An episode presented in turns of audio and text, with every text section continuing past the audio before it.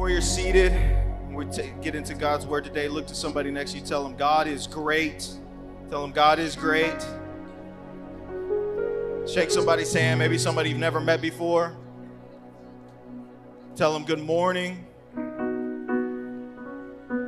them God bless you. Can we also give a, a, a round of applause for this amazing team? Wow, what a what a beautiful time in worship today. We don't, this is no concert, amen. They don't look for glory in any way. They want to exalt Christ. I mean, you gotta you gotta know that if you ever get to know any of these people on this stage, on, the, on these this band, they are um, so interested in just exalting Christ, amen. So good. Um, so uh, we're continuing our study in Luke chapter 3. And uh, we're on the third week of chapter 3. I don't know how we're going to get through this book. I, I'm just, I have no idea how we're going to do it. Uh, we're shooting to be in the resurrection story in Easter of 2025. Somehow we're going to go through this book of East, uh, book of Luke, and I just don't know how we're going to do it. And you know, you can't spend three weeks in the book of Luke chapter 3, Andrew. So, but we're going to finish it today. I'm really excited because we're going to look at some uh, a very very special moment in the life and ministry of both John and Jesus. We're talking about John, right? I mean, um, and I don't know why my my my heart and my mind were just thinking about that during worship today about about pride and ego and I mean, John the Baptist had every opportunity to get all of the attention for himself, you know. Like he's just he's just such a bad dude. I mean, he's wearing, you know, just camel's hair and eating bugs and and just preaching. And he people are just like man this guy's amazing because he's just so good at it you know? And he just keeps saying man don't get it confused. Jesus is great. I am not great you know? And and john the baptist is just so intent on showing him showing the people that i have no power to save you. Only jesus can save and he's like, you know, I'm dunking people in water, right? John the Baptist is dunking people in water, and he's basically, I'm just getting you wet. There's somebody who's coming who is going to anoint you and fill you with the Holy Ghost, right? I mean, it's like, this is this is no comparison. I'm doing a human thing. Jesus Christ is going to come and do a divine thing. something heavenly, something amazing, something precious, something different about Jesus that's that's coming. And it's extremely important, as we've discussed in this opening act of the life and ministry of Jesus, that John really is the connection between the Old Testament and the New Testament. And really, friends, John the Baptist is the last prophet before the, um, before the ministry and life of Jesus. I mean, he is, this is, this is it. And he has come to prepare the way of the Lord. Amen. And uh, we've looked a lot at John. You know, Jesus will say, and just keep this in mind, Jesus will say later on in one of the other Gospels that of all the men born of women, none is greater than John. Just think about that for a second. John the Baptist is the greatest man who's ever lived.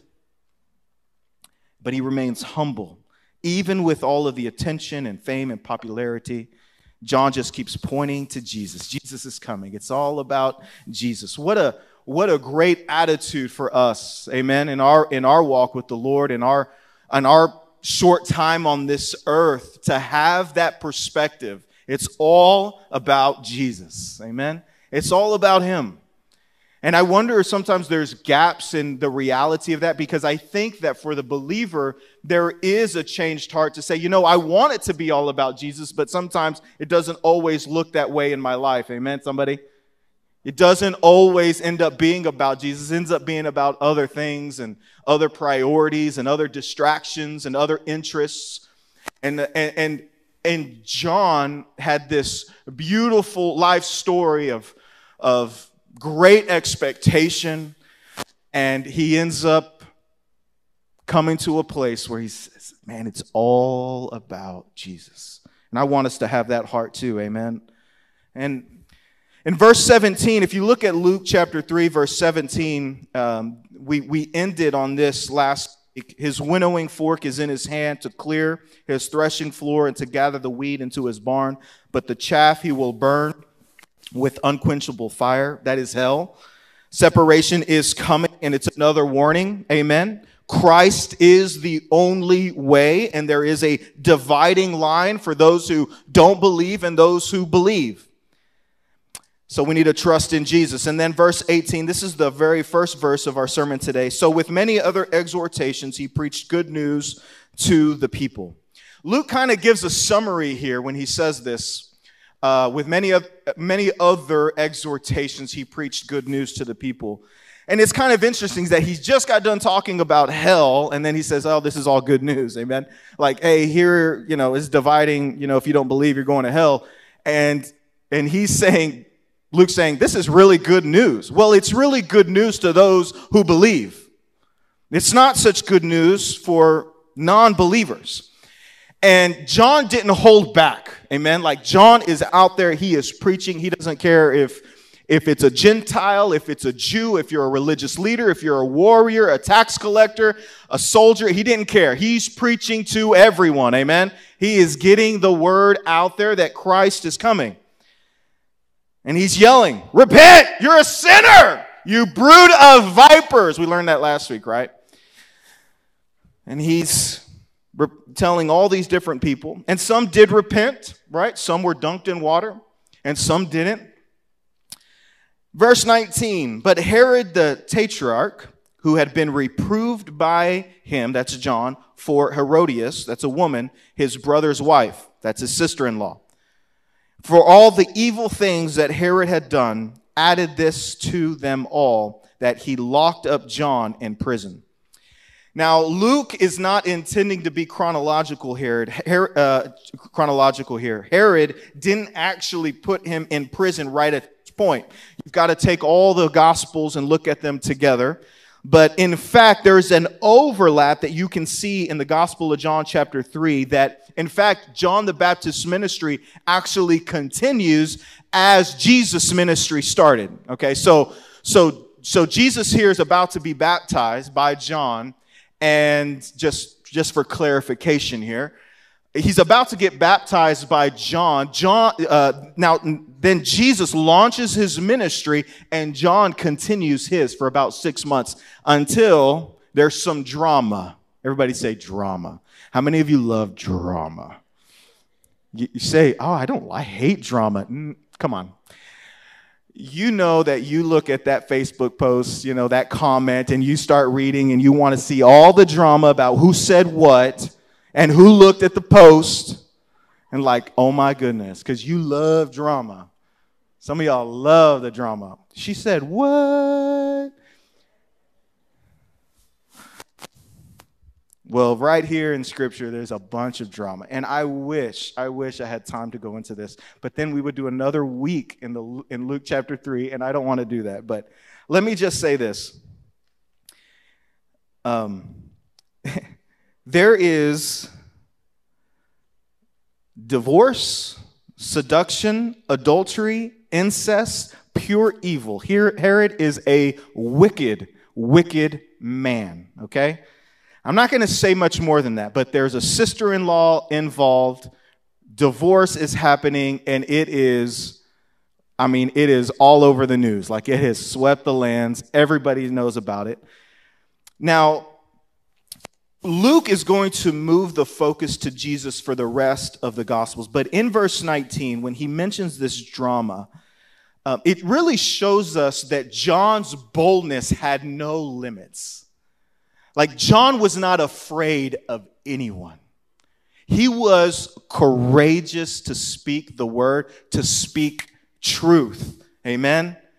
And, and oftentimes he didn't just preach to a general audience, he would make it very personal. Just imagine showing up to church every day, you're sitting in the front pew, and the preacher, he just ignores everybody else. Like imagine, you know, Andrew is sitting there. Andrew, man, you really stink. You are a horrible sinner. All those wicked things that you do, you must repent. And you're just sitting there like, dude, you know there's like a hundred other people here. Why are you talking to me? And that's how John the Baptist would preach. He would just get right in your face and tell it like it is.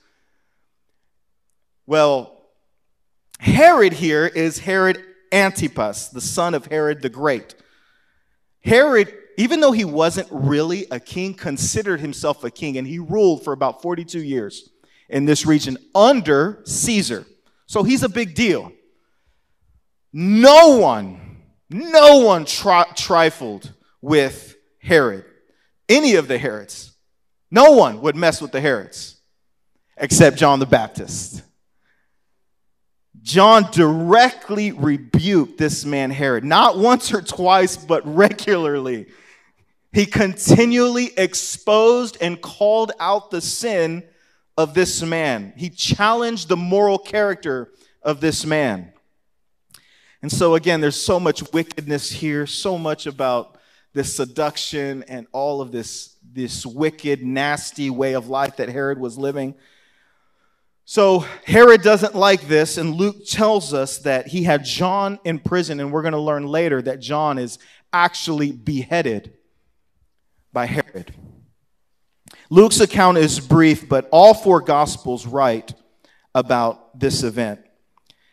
And so we're looking today in the climax of our story today, uh, the really the culmination of everything that we've been talking about is really coming to this moment. It's a beautiful moment. It's the introduction of Christ to the world. No one knows who Jesus is. No one knows who he is. The only people that know who he is are his parents and some close relatives. That's it. And they received a prophecy. No one knows who is the Christ. No one knows he is alive right? Remember, we saw him at 12 years old in the temple. No one knows. Now, keep that in mind as we read through this story that Jesus is alive, he's about 30 years old, and nobody can point him out in the crowd. Just think about that for, for a little bit. I want to take us to some details from the other gospels because Luke's account is so brief there's a few details that we can see in both the book of John, the book of Mark, the book of Matthew. And I just want to pull out a few little details. So, for you Bible nerds, you know, when I call you a Bible nerd, that's a good thing. I just want you to know that. That is a loving thing. I want you to be a Bible nerd, like the Bereans, amen? I want you to be like, ooh, I want more of the Word of God in my life. And I'm just like, I want to, you're just like, boom, I'm just you're just taking notes. That's a beautiful thing. I just, it's a compliment. Anyways, for you Bible nerds, in John chapter 1, verse 29, there's a, a, a little detail here I want to I want to share with you. The next day, John saw Jesus coming toward him and said, Behold the Lamb of God who takes away the sin of the world. This is he of whom I said, After me comes a man who ranks before me. Look at the humility there, amen. Because he was before me. Now, this is speaking of eternity past. This is not saying that in some way, you know, think about it. John is older than Jesus. And when he's talking here, he's talking about the eternal nature of Christ himself in the Godhead. Okay, it's important. Now listen, verse 31 I myself did not know him, but for this purpose I came baptizing with water that he might be revealed to Israel. And so John the Baptist is finally at the pinnacle of his ministry. Jesus is going to be revealed and identified, the Lamb of God. He has come to deal with sin at last, to be wounded for our transgressions. The Bible says that he became sin for us who knew no sin. And he offers himself as a sacrifice on the cross, bore our sins in his own body. God made him who knew no sin to be sin for us. You see, the Jews, they wanted a prophet, they wanted a king, and they got a lamb. They wanted a leader, a monarch, a powerful monarch, and instead they got a humiliated sacrifice. But the truth is, the Jews could never have a king until they had a lamb. They needed a lamb. They needed a perfect sacrifice to deal with the sins of humanity. Behold the Lamb of God who takes away the sin of the world. For the whole world, there's only one who can take away sin. And this is the one who will die as the sacrificial lamb. Amen. So finally, John, uh, Jesus approaches John. And there's another detail. Let's go to Matthew chapter 3. Matthew chapter 3, just for a quick second here. Matthew 3 13 and 14. Jesus approaches John, and John realizes that it's him, and they have a conversation. Look at what it says. Then Jesus came from Galilee to the Jordan. That's the Jordan. The Jordan is the Jordan River where John was baptizing, dunking people in water. And he said to be baptized by him. 14, look at what it says. John would have prevented him, saying, I need to be baptized by you. And do you come to me? See, Jesus shows up and there's this massive problem John is identifying, right? Because who is this baptism for? Who is the baptism for? Sinners. This is a public demonstration and confession. I'm a sinner. I need cleansing. John, baptize me. But John is looking at Jesus like, you don't need this baptism. You're the son of the Most High God. You're sinless. You're the holy child. You have no sin. And, and, and you know, it's a reasonable protest, amen? Like this makes sense. We shouldn't baptize Jesus. He's perfect. Why would we baptize him? And John says, look, if everybody sees you getting baptized, they're going to think, well, he's just like us. He's just a sinner. And John says, This is a problem, Jesus. I don't think we should do it this way. In fact, I don't want anybody to make that assumption. Look, what needs to happen, Jesus, is you need to baptize me. I'm a sinner. Amen. You just baptize me. That's a better plan. I can't, Jesus. I cannot baptize you, the Son of God. Matthew 3:15. Now, before I read this, Hide it on the screen. No, I'm just kidding. Before I read this, now listen. I did quite a bit of uh, studying, lots of commentaries, probably about nine or 10 different commentaries on the baptism of Jesus. And why did Jesus get baptized? I'm telling you, there is no conclusion. I mean, the list of reasons of why John the Baptist got, ba- uh, uh, Jesus got baptized by John, it's like, oh, well, it's, it was Jesus uh, just showing the world, confirming John the Baptist's ministry. Okay, maybe, yeah. I mean, the, the list of reasons, well, he was to identify with us. Well, yeah, there's some truth to that, yep. But Jesus kind of says why he got baptized right here. Jesus answered him, Let it be so now, for thus it is fitting for us to fulfill all righteousness. Then he consented. John consented. He said, Okay, Jesus, I agree. What is Jesus saying here? He's saying he has to do this to fulfill all righteousness. What does that mean? How many of you know that Jesus lived, and I love this song we sang this morning, Oh my goodness. This song about the uh, life, the perfect, sinless life. And and it speaks about the tears and it speaks about the bleeding of our Messiah. Man, what a song.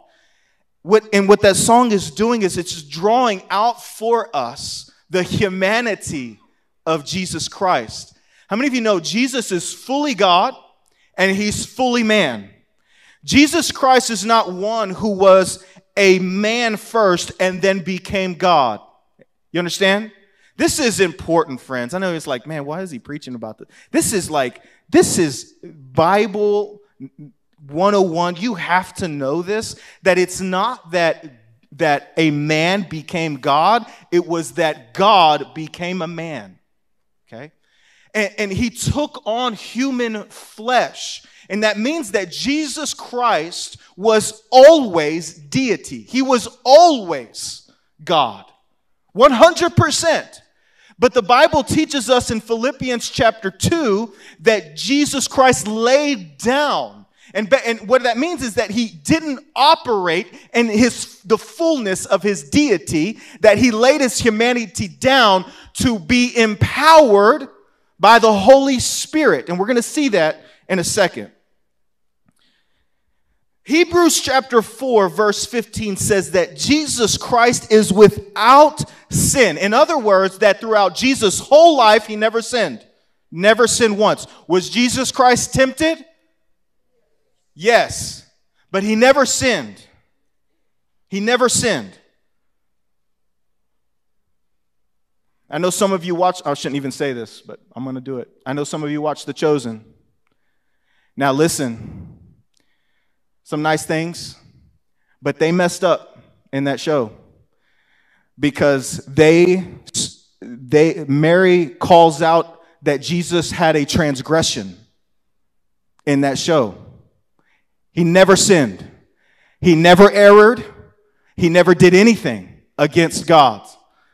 Amen? All right. Just, I'm just telling you. All right. I'm going to keep going. Someone's going to find out. Andrew at emmanuelalvin.com. You can send an email. Um, Hebrews 14 says that, that this righteous act of baptism shows us that Jesus intended on doing everything rightly. That, that Jesus didn't look at what, what human beings were doing and say, you know, those are institutions and things that God has established. I'm going to do them too because so did so here's a question. Did Jesus go to Passover? His whole life. Did he eat a Passover meal? His whole life. Did he take part in Jewish customs? Of course he did. Of course. Of course he did. But did Jesus need to be delivered? I mean, we're talking about the Passover meal, and the Passover meal signifies that, that, that God overlooked sinners to save humanity. Jesus, he didn't need to be delivered from sin, but he partook. He partook because God had established and instituted Passover. Where am I going with this? When you put your faith in Jesus Christ, you're saved, right? Amen? Come on, this is an easy one. Yes. When you put your faith in Jesus Christ, you're saved. And I just think that's kind of a simple perspective. What's the grander scheme? And I think there's so many. Um, I, I live like this for a long. I, I miss this part of salvation for a long time. It took me a long time to realize this. I just want to share this with you. Second Corinthians chapter 5 verse 21 shows us this grander scheme. It says that for our sake he made him to be sin who knew no sin so that in him we might become the righteousness of God. Listen, listen, please. If you don't listen to anything, listen to this. On the cross, God treated Jesus as if he had committed all of your sins. God punished Jesus as if he committed all the sins that you have committed. Just take a few moments there now to see that image of Christ on the cross, suffering and dying in pain, carrying the weight of your sins. Jesus is perfect. And we get that. He paid for my sins. Now, God treated, then, God treated Jesus as if he lived your life. Amen? You, you tracking with me here? You understand what I'm saying? God treated Jesus as if he lived your life. Is your life is your life just so amazing? Hmm? Hmm? Hmm? You're so perfect, so Mr. Wonderful, Mrs. Oh, beauty queen. I was so fine in high school. Look at you now. No, I'm kidding. I'm just playing. I'm just playing. Golly, man, y'all are so y'all so sensitive. My goodness.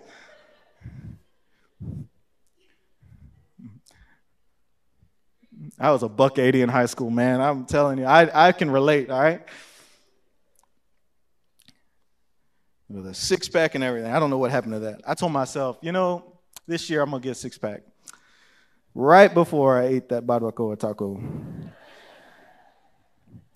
I'll start Monday, hey man. How many of y'all have Mondays, right? Like every week, I'll start Monday. I'm gonna start Monday. You said you were gonna start January 1. Yeah, right. You can start Monday. Monday. Monday comes. Hey, what do you what do you want for breakfast? Psh, give me two tacos right now, man. I'm ready.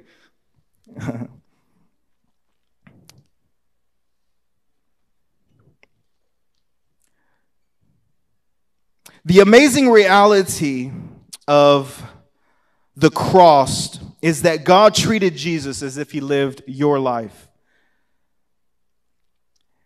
Now remember, Jesus lived not just a perfect life, but a righteous life. Amen? He lived a righteous life. This is important because now there's a, an exchange that is happening on the cross. So beautiful. The wondrous reality of grace is not just that God treats Jesus as if he lived your life, he then treats you as if you lived Jesus' life. You understand that? That means that when God looks in the Lamb's book of life and he sees Andrew, under it says, lived a perfect life. That, that God has imputed to you the righteousness of Christ.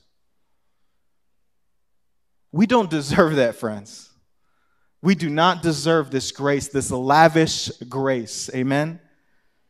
Beautiful couldn't just come down on a Friday, you know, and then die and then rise on Sunday and go back. There would have been no righteous life. It's the righteousness of God lived out in the life of Christ and now put to your account. His, your sin was placed on Jesus. And according to the words of Isaiah, we talked about this in our week of fasting, he clothes you in righteousness, robes of righteousness. Beautiful. So, why did Jesus be baptized? To fulfill all righteousness, would satisfy God. Now, back to Luke. So, there's this dialogue between John and Jesus, and finally, John caved and says, Okay, I understand. Boom, I'll baptize you. So, he baptizes Jesus. Now, at this point, you might think, somebody's going to get the wrong idea. Somebody is going to think Jesus is a sinner.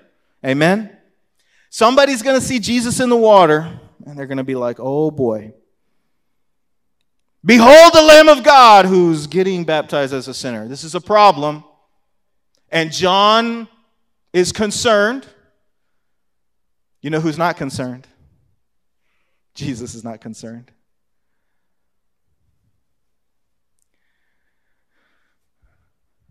Verse 21, Luke chapter 3, verse 21. Now, when all the people were baptized, and when Jesus also had been baptized and was praying, the heavens were opened, and the Holy Spirit descended on him in bodily form like a dove, and a voice came from heaven You are my beloved Son. With you I am well pleased. Big crowd watching. John is worried. Jesus is a, people are going to think Jesus is a sinner, but heaven makes sure that nobody would get that idea. Amen? John is baptizing, waiting for that confirmation of the Holy Spirit to come down to rest on him, and that's what happens. Just think about this moment now. Jesus is standing in line with all the other Jews. There's no halo around his head.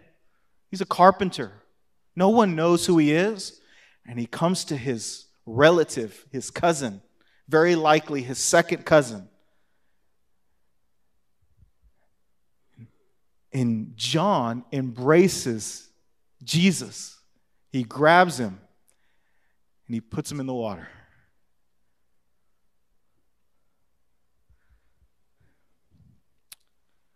And at that moment, heaven was opened. And down comes the Holy Spirit. And out comes the voice of God, the Father. Friends, what all this is, is divine confirmation. We have here the beauty, the majesty of the Godhead, the Trinity, Father, Son, and Holy Spirit in one moment simultaneously. This is a moment the heavens declare this is the Savior. This moment echoes in eternity. This is God's Son. This is Him. This is the Savior. And all three are present. This is one of the great Trinitarian texts of the New Testament. Father, the Son, and the Holy Spirit, all three.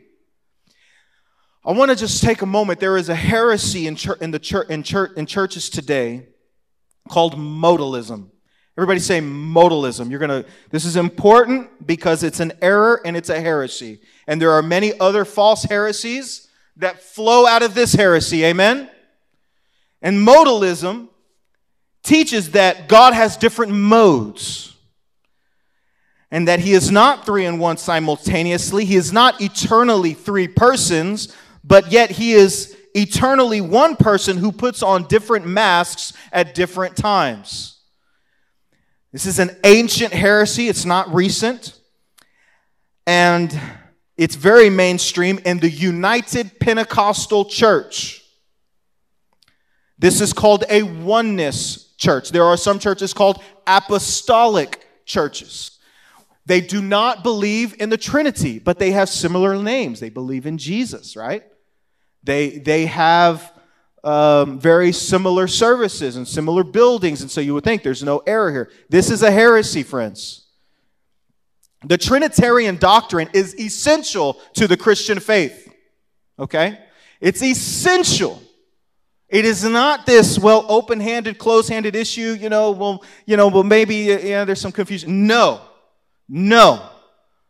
God, Son, the Father, the Son, and the Holy Spirit, all co-equal, all eternal, one being, three persons. All right. And so in this event, you cannot have modalism. This is one of the passages that hits the oneness view with a death blow. What's interesting, what's beautiful about this moment is that as God the Son, he is always in full communion with God the Father and God the Spirit. There is no breach of essential relationship. It is still one God, eternally manifest in three persons. And this is important for the Jews to see this to see this confirmation, to see that this grand event is now has taken place where Jesus comes up out of the water. Here is God the Son being confirmed by God the Father with a voice and the Holy Spirit.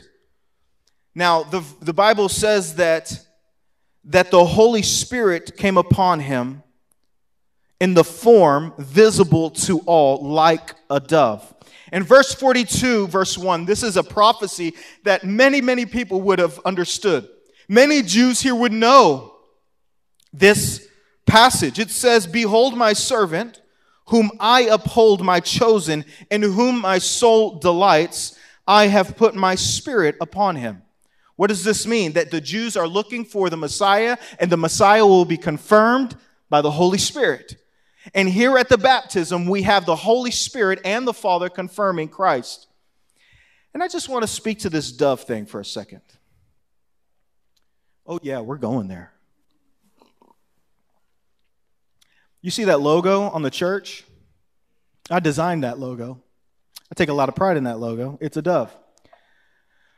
But here's the thing the Bible does not say the Holy Spirit came down as a dove, like a dove, in the appearance of like a dove. That does not mean a bird came down and landed on Jesus.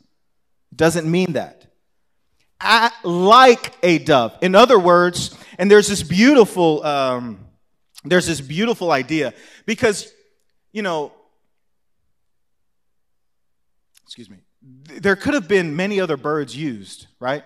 Could have been a cardinal, could have been a hawk, an eagle, whatever.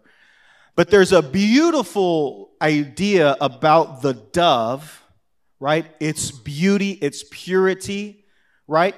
Coming and confirming Christ. This is a beautiful illustration, but there was a, the visible form of the Holy Spirit coming down like kind of like fluttering and just moving down and very visible to everyone who would have seen Jesus that this is the Holy Spirit moving upon Christ. Because if a bird comes down, nobody could, oh, could, hey man, a dove came. What's that? There was, there was a beautiful revelation perfectly administered by God to show that this is the Holy Spirit of God, very clear, very pure. And I was thinking about this. The Holy Spirit, you say you, you, want, uh, you want somebody to relate, you want, you want to relate to this story. How many of you know that you need to be empowered by the Holy Spirit in your life? Amen. Do you understand that? Like, if you're struggling in your walk with God, I would just tell you Christ is our example.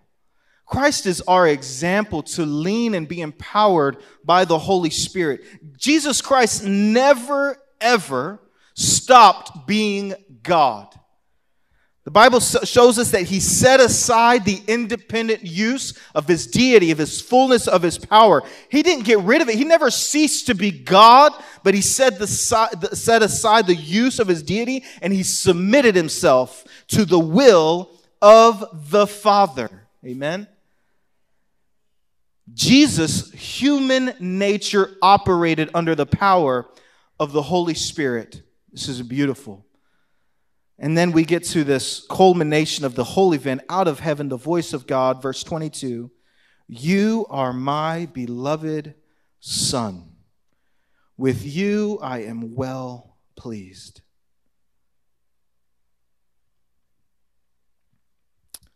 Wow.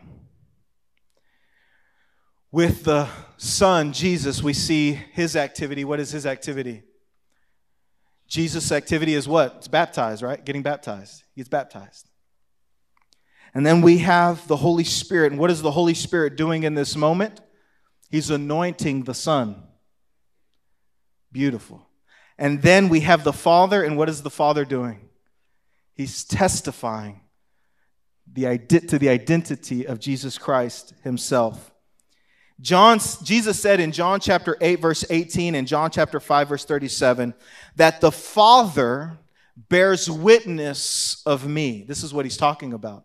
The Father speaks from the heavens and declares me as the Son.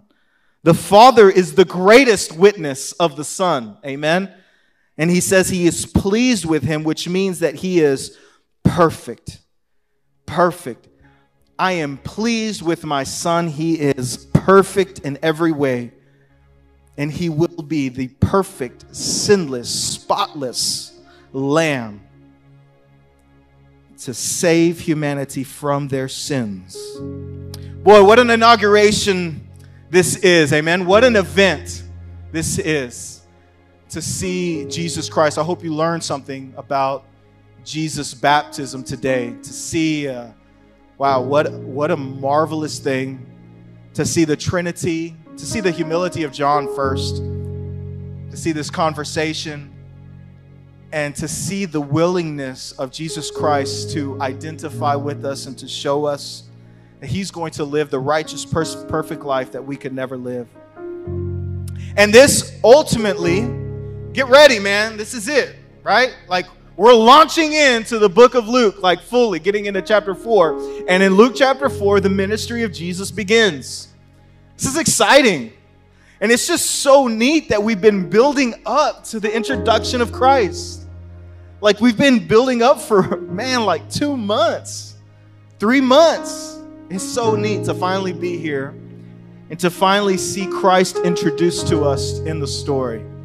And I hope that, that you're seeing Jesus in this, you know, contextual light now to see these events that are taking place, all these little details. And I hope your minds and your hearts are continuing to be opened to the reality, the glorious reality of Christ in your life. You know, the people saw it. When they saw Jesus, they saw it, man. They he saw it, the people heard it. It's clear.